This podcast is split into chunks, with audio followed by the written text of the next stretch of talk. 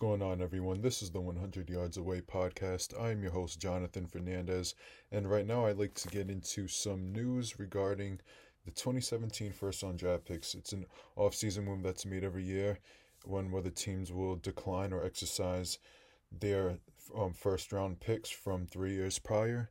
And a, a lot is swayed both ways. Many teams have picked up the options on these players for the fifth year, and others have declined it. Um, I want to get into specific numbers right now.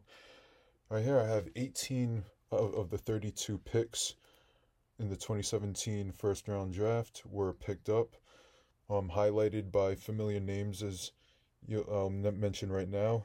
Christian McCaffrey, of course, Mr. Patrick Mahomes, Jamal Adams, TJ Watt, and Tre'Davious White.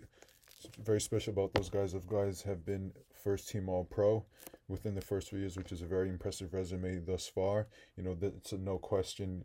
You know, those guys are among the very best at their position at such a young age, and who haven't even reached their prime yet. So, um, so yeah, that's very good for those guys. You know, they plan to be with the team long term. Some of, of course, as you know, Christian McCaffrey became the highest paid running back in NFL history within the last couple of weeks. You know, the Panthers want to keep him long term, and I suspect that um, the other four guys mentioned already will have long term contracts with their current teams going forward. So, very excited for those guys. A few other names that I cannot forget. Number one overall pick of the 2017 draft, Myles Garrett. A guy that hasn't really blown up in the scene, if you will, hasn't made a whole lot of noise, a whole lot of impact, but a guy that has produced well enough and a guy who still has a whole lot of potential ahead of him. I believe he has a very good chance of reaching his his ceiling going forward, hopefully within the next two years.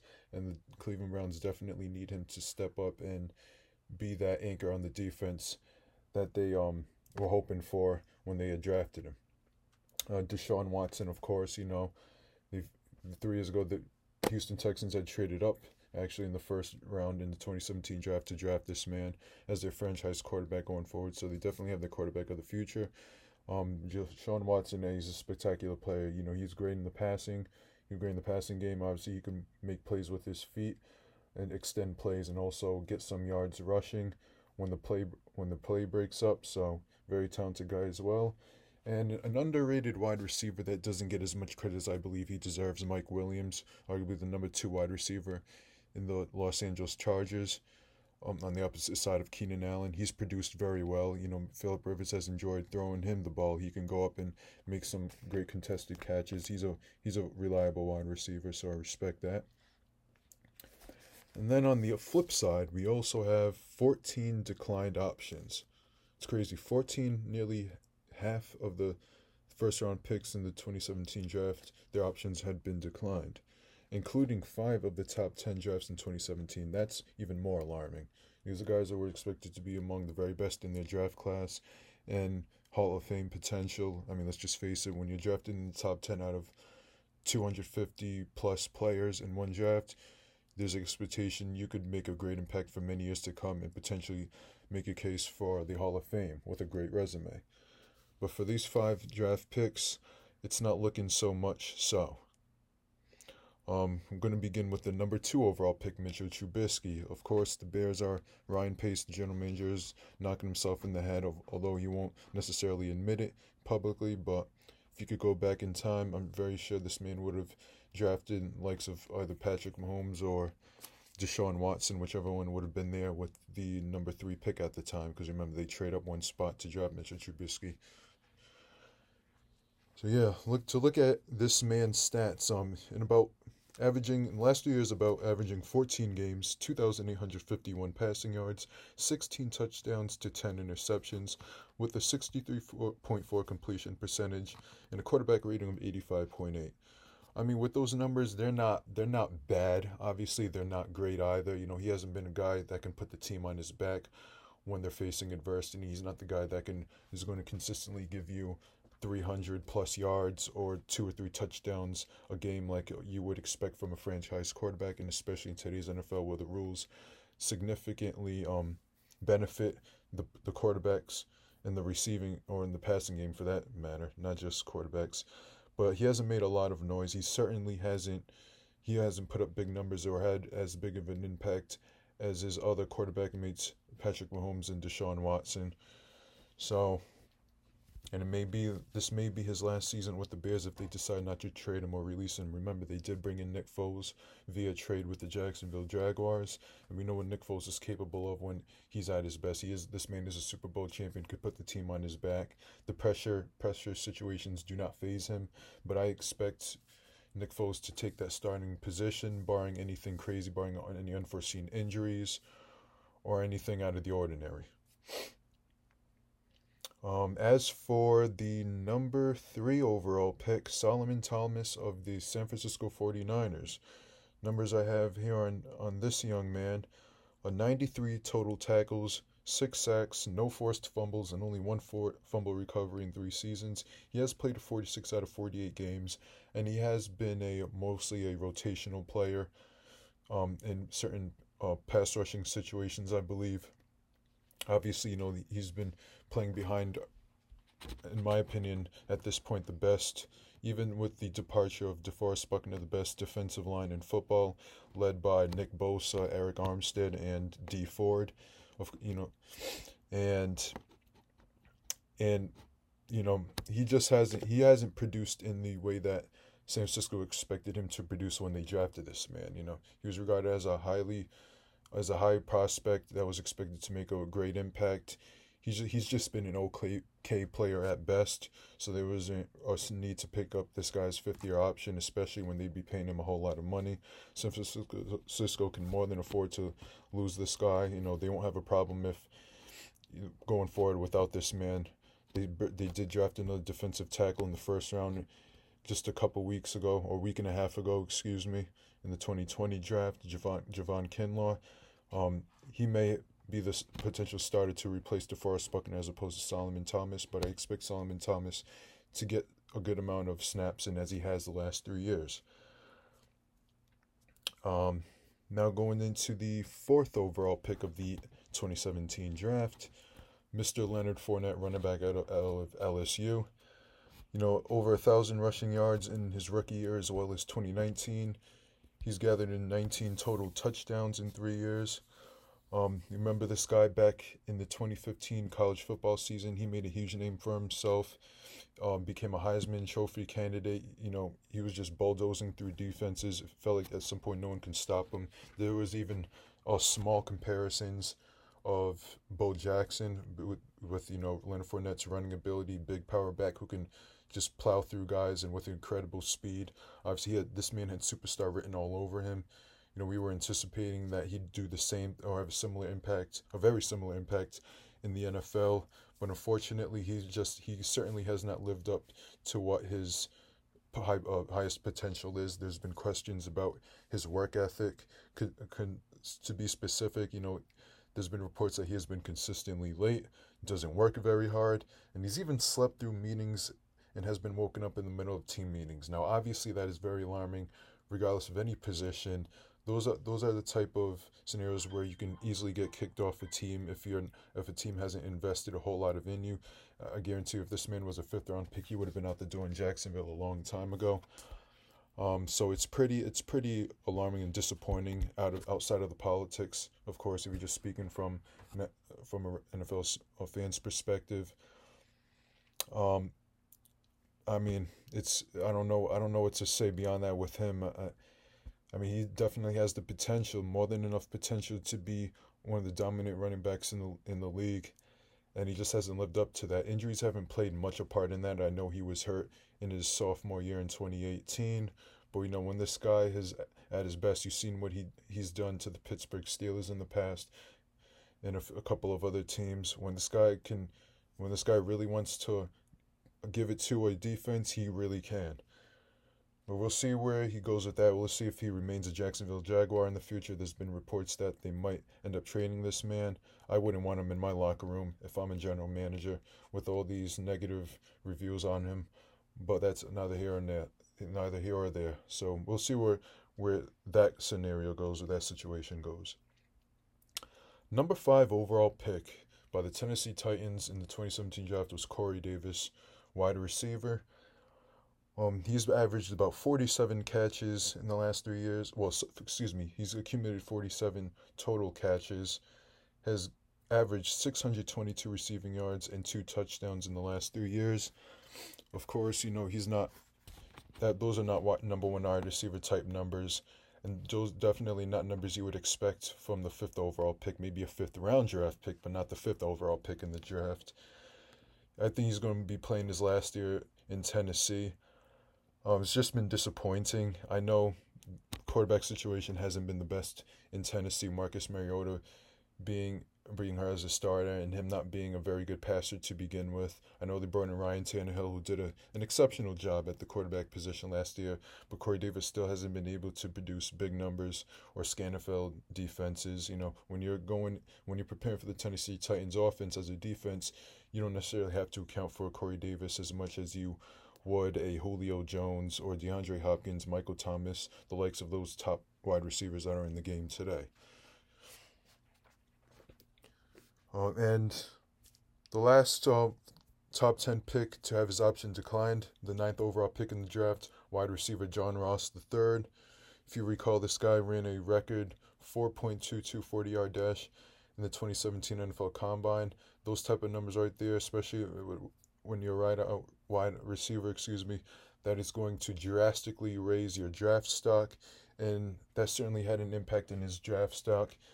Cincinnati traded, excuse me, Cincinnati drafted this man, like I said, ninth, ninth overall pick, but he hasn't produced much. If you recall, he only played three games in 2017, accumulated no catches at all in his rookie year. And over the last two years, he's played 21 games, averaging about 24, 25 catches for 358 yards and five touchdowns. The last the last two years. Now again, not more so pedestrian numbers, more or less. You know, he hasn't he hasn't complimented AJ Green the way that Cincinnati would have hoped he would have when they drafted him three years ago. And I think he's going to be playing his last year in, in Cincinnati as well, assuming he has an absolute breakout year, but that is yet to be seen. So basically, that is that is the top ten. Obviously, there's men, there's several other picks. There's about nine other picks in late in the first round that whose options have been declined, but it's been pretty much a, just as much a, a disappointing draft, first round draft as it was as it has been an exciting one. But we'll see what those players do going forward, and let's see if they could really rise their um their market value and hopefully get that big contract that every player desires to get. Now, going into the second segment, um, I want to talk about Mr. Andy Dalton. Of course, a few days ago, he got released by the Cincinnati Bengals. No surprise there. They went with number one overall pick Joe Burrow as their future going forward, and claim, hope to make him the face of the franchise going forward. So there was wasn't much of a need to have Andy Dalton on the roster any longer.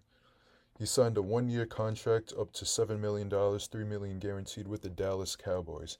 Now, I do like this move by the Cowboys. Not to delve too deep into what the Cowboys did here, but let's just say for the sake of it that things go very left with Dak Prescott and his and the contract negotiations negotiations and he decides not to report. They have a good insurance backup in Andy Dalton. He he is at this point easily, without question, one of the best backups in the NFL. I still think he's good enough to be a starter, but that's but that's a different story. So they have a nice move by the Cowboys. You know, Andy Dalton, um, I don't think he's gotten enough credit in his NFL career. I'm not very high on him. He's certainly not a a franchise type of quarterback that could put the team on his back. He's not a top five quarterback by any means, but he has he he's had overall more success than downfalls in my career. You know, in, in my opinion, excuse me. He's averaged this man is over the last nine years with the Cincinnati Bengals has averaged 3,510 yards, nearly 23 touchdowns, to, and 13 interceptions, and a 62 completion percentage with 22 total rushing touchdowns in nine seasons. The, this first five years, he's led the Bengals to five consecutive playoff berths with two division title wins, of course. You know, obviously, we know the Bengals haven't won a playoff game in about 30 years or so, so they weren't able to crack that that barrier in in Andy Dalton's tenure there with the Bengals, but he has made him relevant those first five years when otherwise they were just a complete afterthought. Um, You know, Bengals have had several other issues on that team that Andy Dalton could not control, but he did do his thing. You know, for a guy that was an early second round pick coming out of the 2011 draft, I mean, these numbers and those statistics aren't bad. So you know, so he's he's made a name for himself. I, I respect Andy Dalton in that sense. I do. All right, so now on to the next topic. Now, Mr. Brett Favre, of course, we all know, first off, we all know Aaron Rodgers and the situation with the Packers and them drafting Jordan Love with the 26th overall pick as their first round pick in the 2020 draft has caused some noise, some buzz in Green Bay, and and people wondering what will what is Aaron Rodgers thinking? You know, will Aaron Rodgers even be playing for the Packers come 2020, or if he does, how many more years does he have before he eventually leaves Green Bay and finishes his career elsewhere?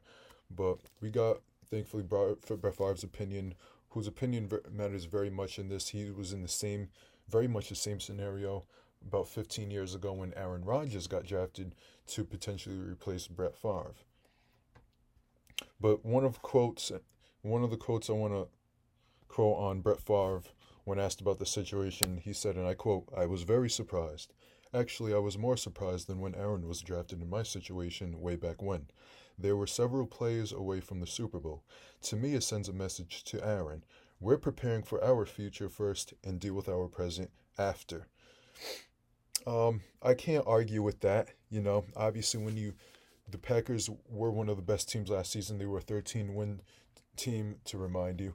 And I'd say they were I'd say they were more than several plays away from the Super Bowl. They got beat up pretty well, if, if we're going to be honest. I watched the entire that entire game. They got pretty beat up pretty badly, but I felt like they were a, a couple, one or maybe even two, uh, viable wide receivers away from being able to compete with the other dogs in the NFC, specifically and especially San Francisco, who has arguably the best defense in the NFL today. But this move definitely speaks more volumes to what the Packers plan on doing in the future without Aaron Rodgers as they as what they're willing to do in the present time and maybe the next couple years with Aaron Rodgers. But that's something that um, the front office for the for Green Bay is going to have to address going forward. Of course, we're going to be hearing from them in the near future as well as Aaron Rodgers, so that may be a little spicy in, in and of itself, and I'm looking forward to what they say when the mic is put in front of their face during a press conference.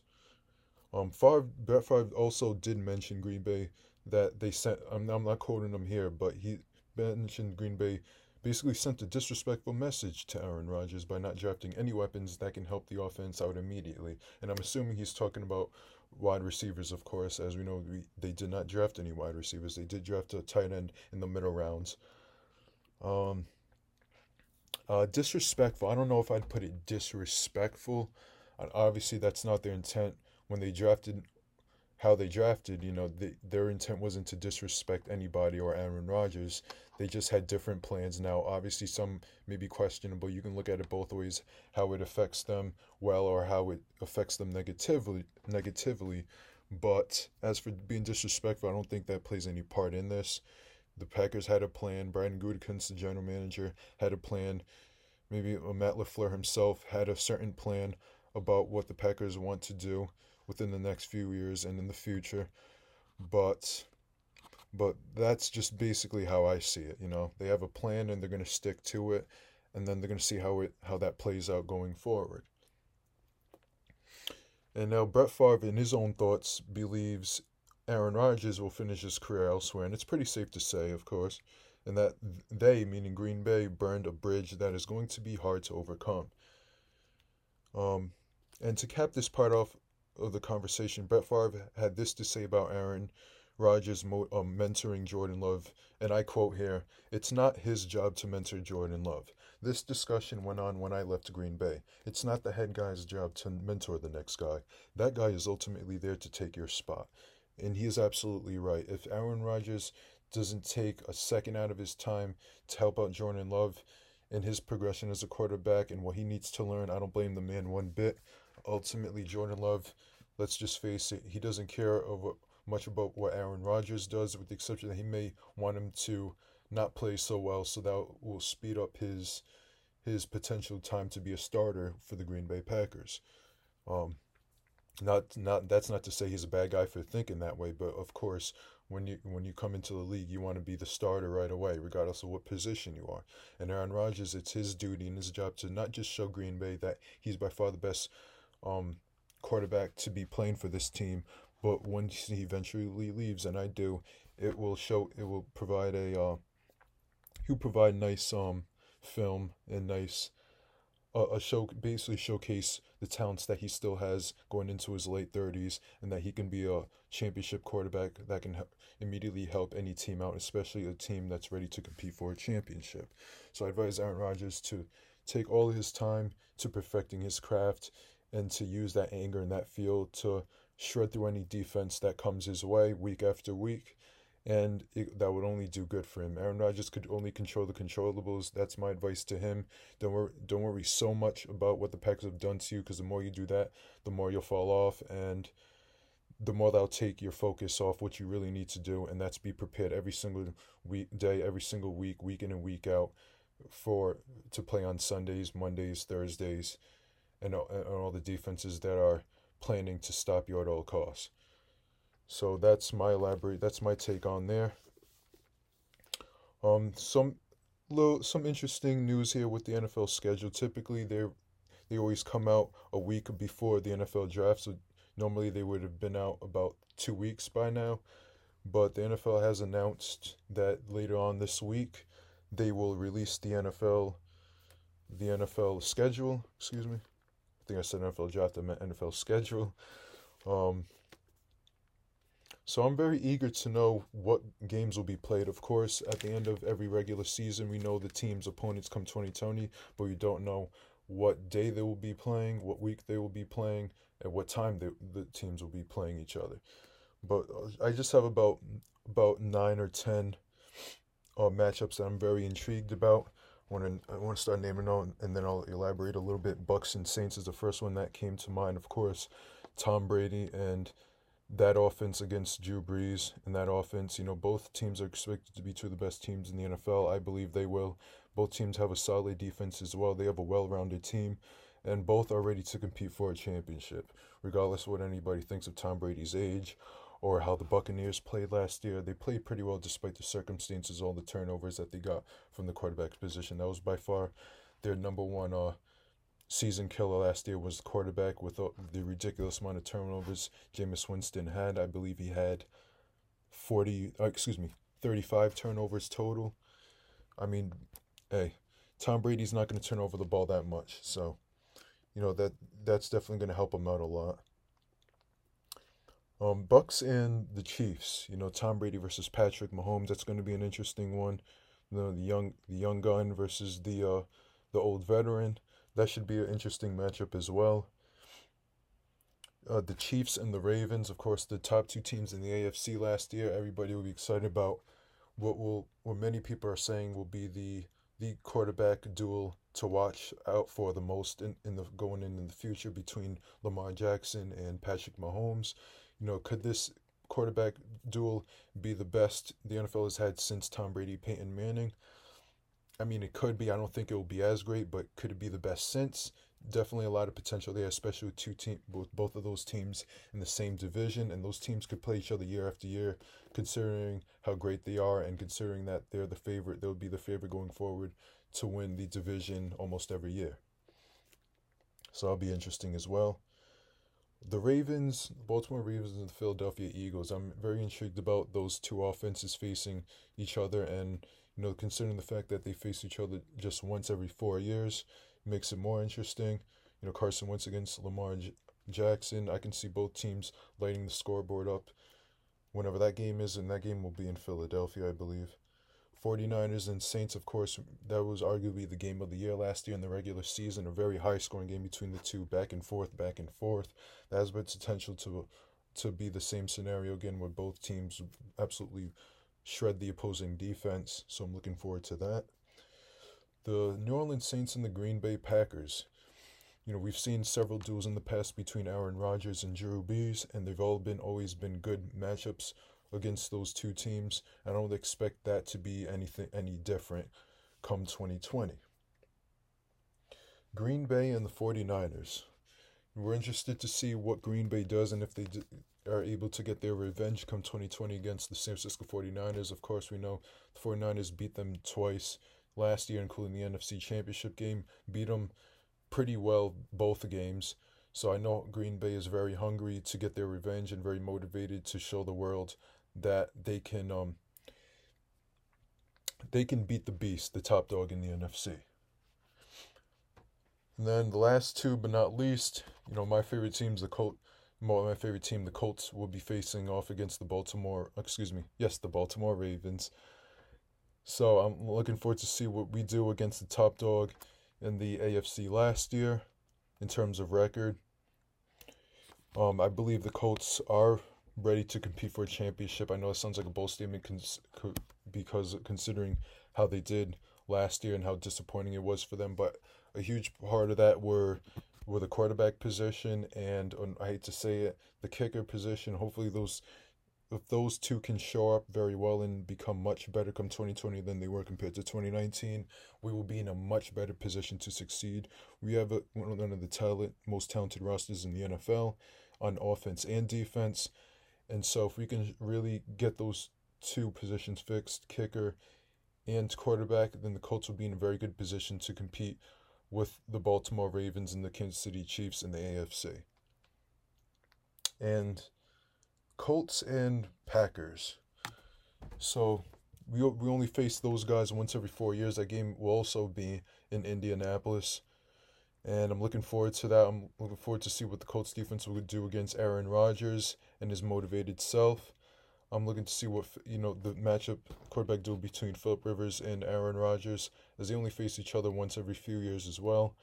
So that's always interesting. I believe the Colts, I believe the Colts can get the job done and stop Aaron Rodgers, especially in their home turf. And I'm just, I'm, I'm looking forward to it. I'm pumped. So that's that gets me excited right there. So there you have it. And lastly, I want to you know, uh, rest in peace to Mr. Don Shula. Of course, earlier today, the man passed away at age 90. He was one of the best head coaches of all time. He was the head coach of the Baltimore Colts and won a lot of games with them. Was very successful before for seven seasons. He coached them, had a very successful career with them, co- coaching them before he came, before he became the head coach of the Miami Dolphins for the next 26 seasons. And of course, we all know the infamous 90, 1972 Miami Dolphins went 14 0, that were the only undefeated team in the in NFL history. Obviously, they're regarded as arguably the best uh, team of all time, and they may be. You know, he's done a phenomenal job. He has the most wins of all time, 347, and that that is including uh, postseason wins. He was the 1970 All Decades team on the 1970 All Decades team for for a head coach. Uh, he was the four-time coach of the year, and he was part of the 100th anniversary team that the NFL NFL um, promoted back in the 2019 season. Of course, you know he's one of the very best of the best. He's coached some of the best, you know, quarterbacks. So most notably Dan Marino and Johnny Unitas, if I'm not mistaken. Um, it may not have been Johnny Nice. I might be wrong on that, but I believe so. But yeah, he's you know one of the best of all time. Very successful career, and he'll do things that no other NFL coach has. He's done a lot of great things no other NFL coach has ever done.